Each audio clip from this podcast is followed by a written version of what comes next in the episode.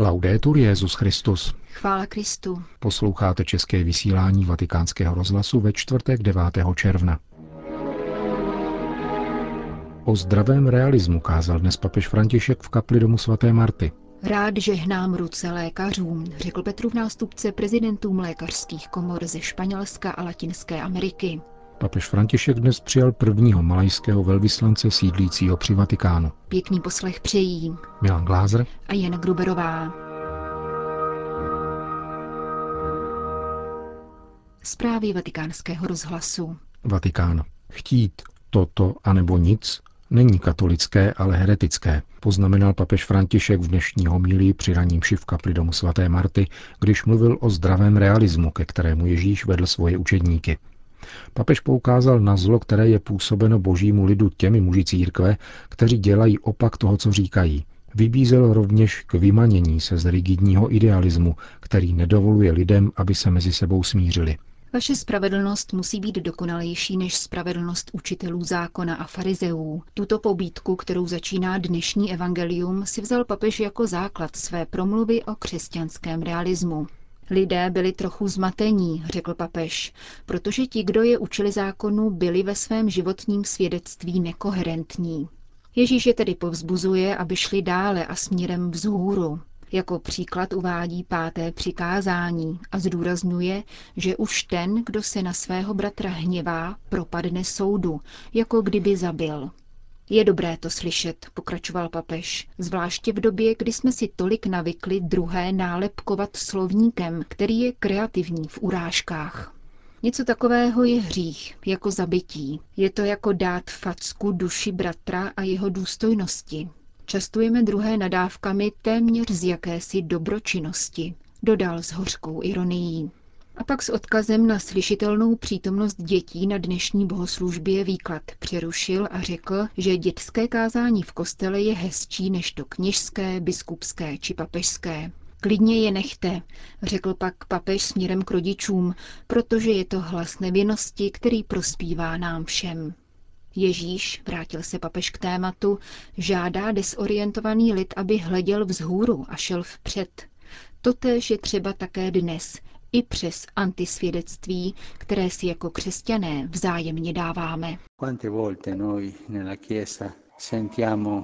Kolikrát jen v církvi slyšíme takové věci. Tento kněz, či tam ten muž, či žena z katolické akce, biskup či papež říkají jednejte takto, ale sami tak nejednají.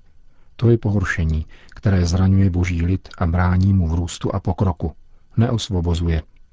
Také tehdejší lid viděl rigidnost učitelů zákona a farizeů a když přišel nějaký prorok, který dodal trochu radosti, byl pronásledován a zabit. Pro proroky nebylo místo. A Ježíš těmto farizeům říká, zabíjíte a pronásledujete proroky, kteří vnášejí nový vzduch. Velkodušnost a svatost, kterou od nás Ježíš žádá, řekl dále papež, znamená, že máme vždycky vycházet ze sebe, směrem vzhůru, vymanit se z rigidnosti zákona a také z idealismů, které nám nedělají dobře. Ježíš, který nás zná dobře, pokračoval, zná naši přirozenost a vybízí nás, abychom se smířili, máme-li něco proti sobě. Ježíš nás učí zdravému realismu, dodal papež. Častokrát nelze dosáhnout dokonalosti, ale lze se alespoň dohodnout. Toto je zdravý realismus katolické církve. Katolická církev nikdy neučí buď to, anebo tamto. To není katolické. Církev říká to a také to. Buď dokonalý, smíř se se svým bratrem, neurážej ho, měj ho rád. A jestliže je nějaký problém, aspoň se dohodni, aby se nerozpoutala válka. To je zdravý realismus katolicismu. Není katolické žádat buď to, anebo nic. To není katolické, to je heretické. Ježíš dovede putovat spolu s námi, podává nám ideál a doprovází k ideálu. Vymaňuje nás z uvíznutí v rigidnosti zákona a říká nám, dělejte, co můžete. On nás dobře chápe. Je to náš Pán a tomu nás učí. Pán, řekl dále papež, nás žádá, abychom se nepřetvařovali a nechválili Boha tímtéž slovníkem, kterým urážíme bratra. Dělejte, co můžete, dodal. K tomu nás vybízí Ježíš. Alespoň se vyhněte válce mezi sebou, dohodněte se.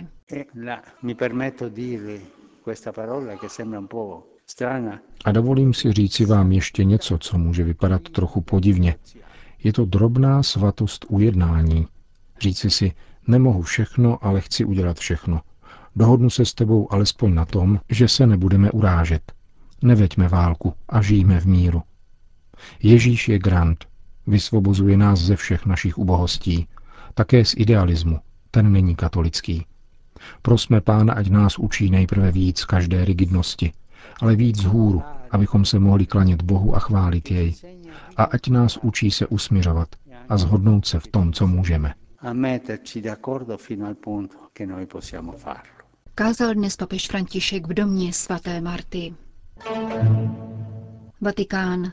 Život nemocného člověka má posvátnou hodnotu, která jeho utrpením nemizí ani nebledne, nýbrž se naopak skví v celé své kráse, řekl dnes papež František při audienci pro nejvyšší představitele lékařských komor ze Španělska a zemí Latinské Ameriky. Více než sto padesát lékařů se v závěru týdne zúčastní poutě nemocných a postižených v rámci svatého roku milosrdenství. Petrův nástupce je vyzval, aby neospravedlňovali a neschvalovali úmyslnou pacientovu smrt domnělým soucitem. Ve hře je zde totiž lidská důstojnost a spolu s ní též důstojnost lékařského povolání. Nelze se podat pokušení rychlých a drastických řešení, která tento falešný soucit vyžaduje. Nelze uplatňovat pouhá měřítka výkonnosti a hospodárnosti. Jistě v naší technologické a individualistické společnosti nebývá pravý soucit, který není hříchem, vždycky přijímán s nadšením. Naopak, někdy se jim pohrdá, protože jeho příjemce jej vnímá jako něco ponižujícího. V jiných případech se za předstíraným soucitem skrývá ospravedlnění a schvalování smrti bezbraného člověka.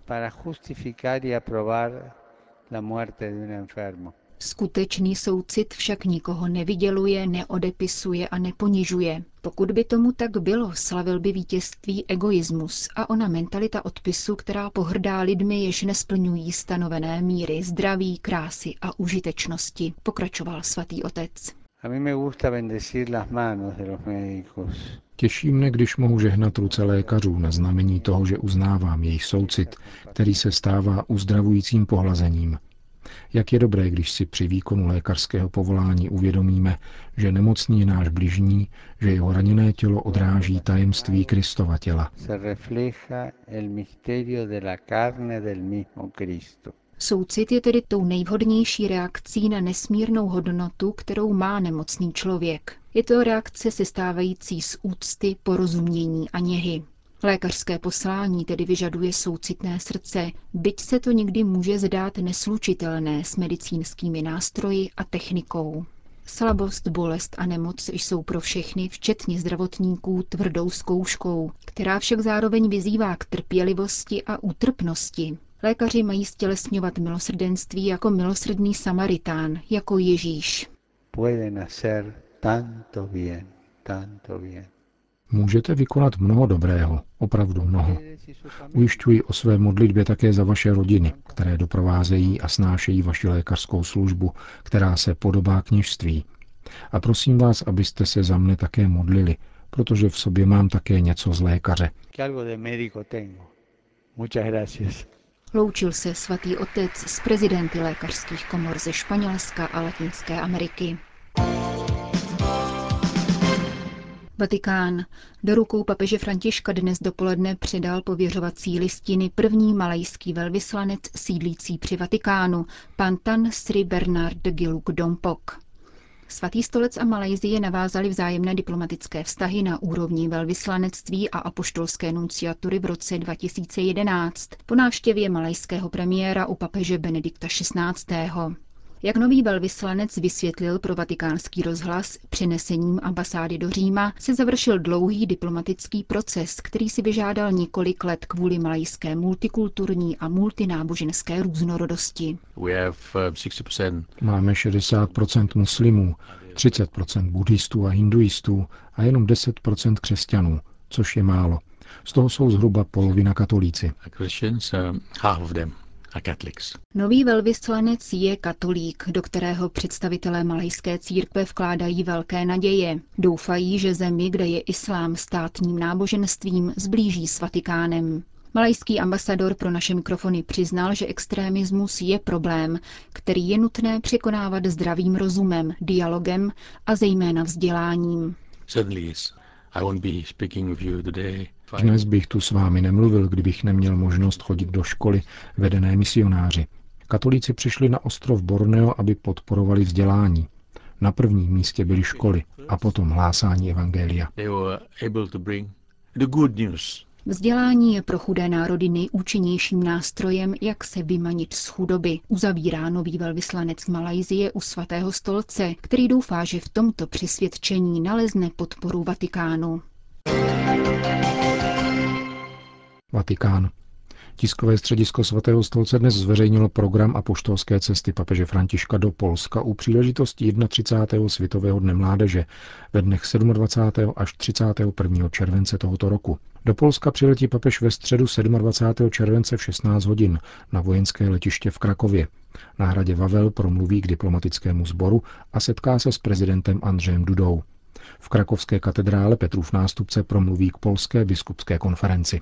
Ve čtvrtek dvacátého osmého července se papež František odebere do Mariánské svatyně na Jasné hoře v Częstochové, kde bude sloužit mši svatou u příležitosti tisíc padesátého výročí křtu Polska. Odpoledne se papež vrátí do Krakova, kde poprvé osloví účastníky světového setkání mládeže. V pátek dvacátého devátého července se papež vydá na návštěvu koncentračního tábora Auschwitz-Birkenau, kde pronese promluvu. Odpoledne se svatý otec vrátí do Krakova, kde navštíví univerzitní pediatrickou nemocnici. V podvečer se zúčastní křížové cesty, v jejímž závěru pronese promluvu. V sobotu třicátého července navštíví papež svatyni Božího milosrdenství v Lagevnikách, kde bude chvíli zpovídat a potom sloužit mši svatou spolu s polskými kněžími, zasvěcenými osobami a seminaristy. V podvečer se papež František vydá přímo do dějiště světového setkání mládeže na Campus Misericordiae, kde bude předsedat modlitební vigílii. V neděli dopoledne, třicátého prvního července, bude tamtéž sloužit mši svatou. Odpoledne se papež ještě setká s organizátory a dobrodinci v Tauron Aréně v Krakově a v podvečer se vydá na zpáteční cestu do Říma.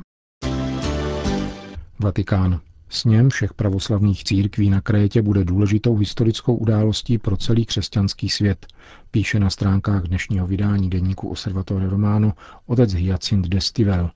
Tento francouzský dominikán, který v minulosti po mnoho let pracoval v Rusku, je v současné době členem Papežské rady pro jednotu křesťanů, kde zodpovídá za vztahy Svatého stolce se slovanskými pravoslavnými církvemi. Necelé dva týdny před zahájením sněmu konstatuje, že jeho cílem je posílit jednotu pravoslaví, což je velmi důležité také pro katolickou církev. Obtíže ve vztazích mezi pravoslavnými církvemi jsou totiž vážnou překážkou v teologickém dialogu s katolickou církví.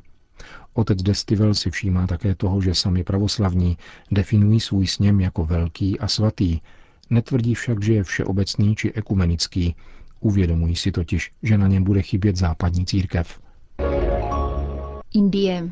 Sirsko-Malabarská církev má prvního ženatého jáhna. V indickém státu Kerala kardinál George Alencherry včera, osmého června, vysvětil na trvalého jáhna otce čtyř dětí, Joyce Jamese. Podle agentury U K E N, která zprávu přinesla, je to vůbec poprvé v tradici této církve křesťanského východu, která odvozuje svůj původ od misijního působení apoštola Tomáše. Joyce James absolvoval pětiletá teologická studia v Indii a v Londýně, kde působil patnáct let v oblasti výchovy a vzdělání. Nyní bude působit v úžadžaňské diecézi Sirsko-Malabarské církve. Připomeňme, že tato východní církev má necelé čtyři miliony členů a rozšířena je především v indickém státu Kerala.